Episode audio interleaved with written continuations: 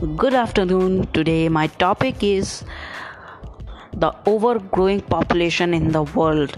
The world is facing a big, big problem of overpopulation.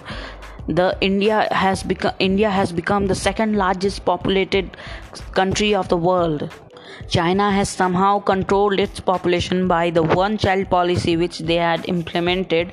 It is showing a good result, but in India there is no such law so the government should think on it to implement such laws based on population so that in terms of population uttar pradesh is the, is the largest state of india.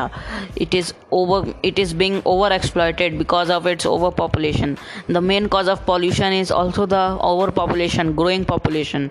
The resor- the resources are also getting exhausted due to overpopulation. So the root cause of every problem in the world is the overpopulation. So countries should make laws on it should aware the people about the overpopulation and teach them how to control the population because it is a big problem for the world.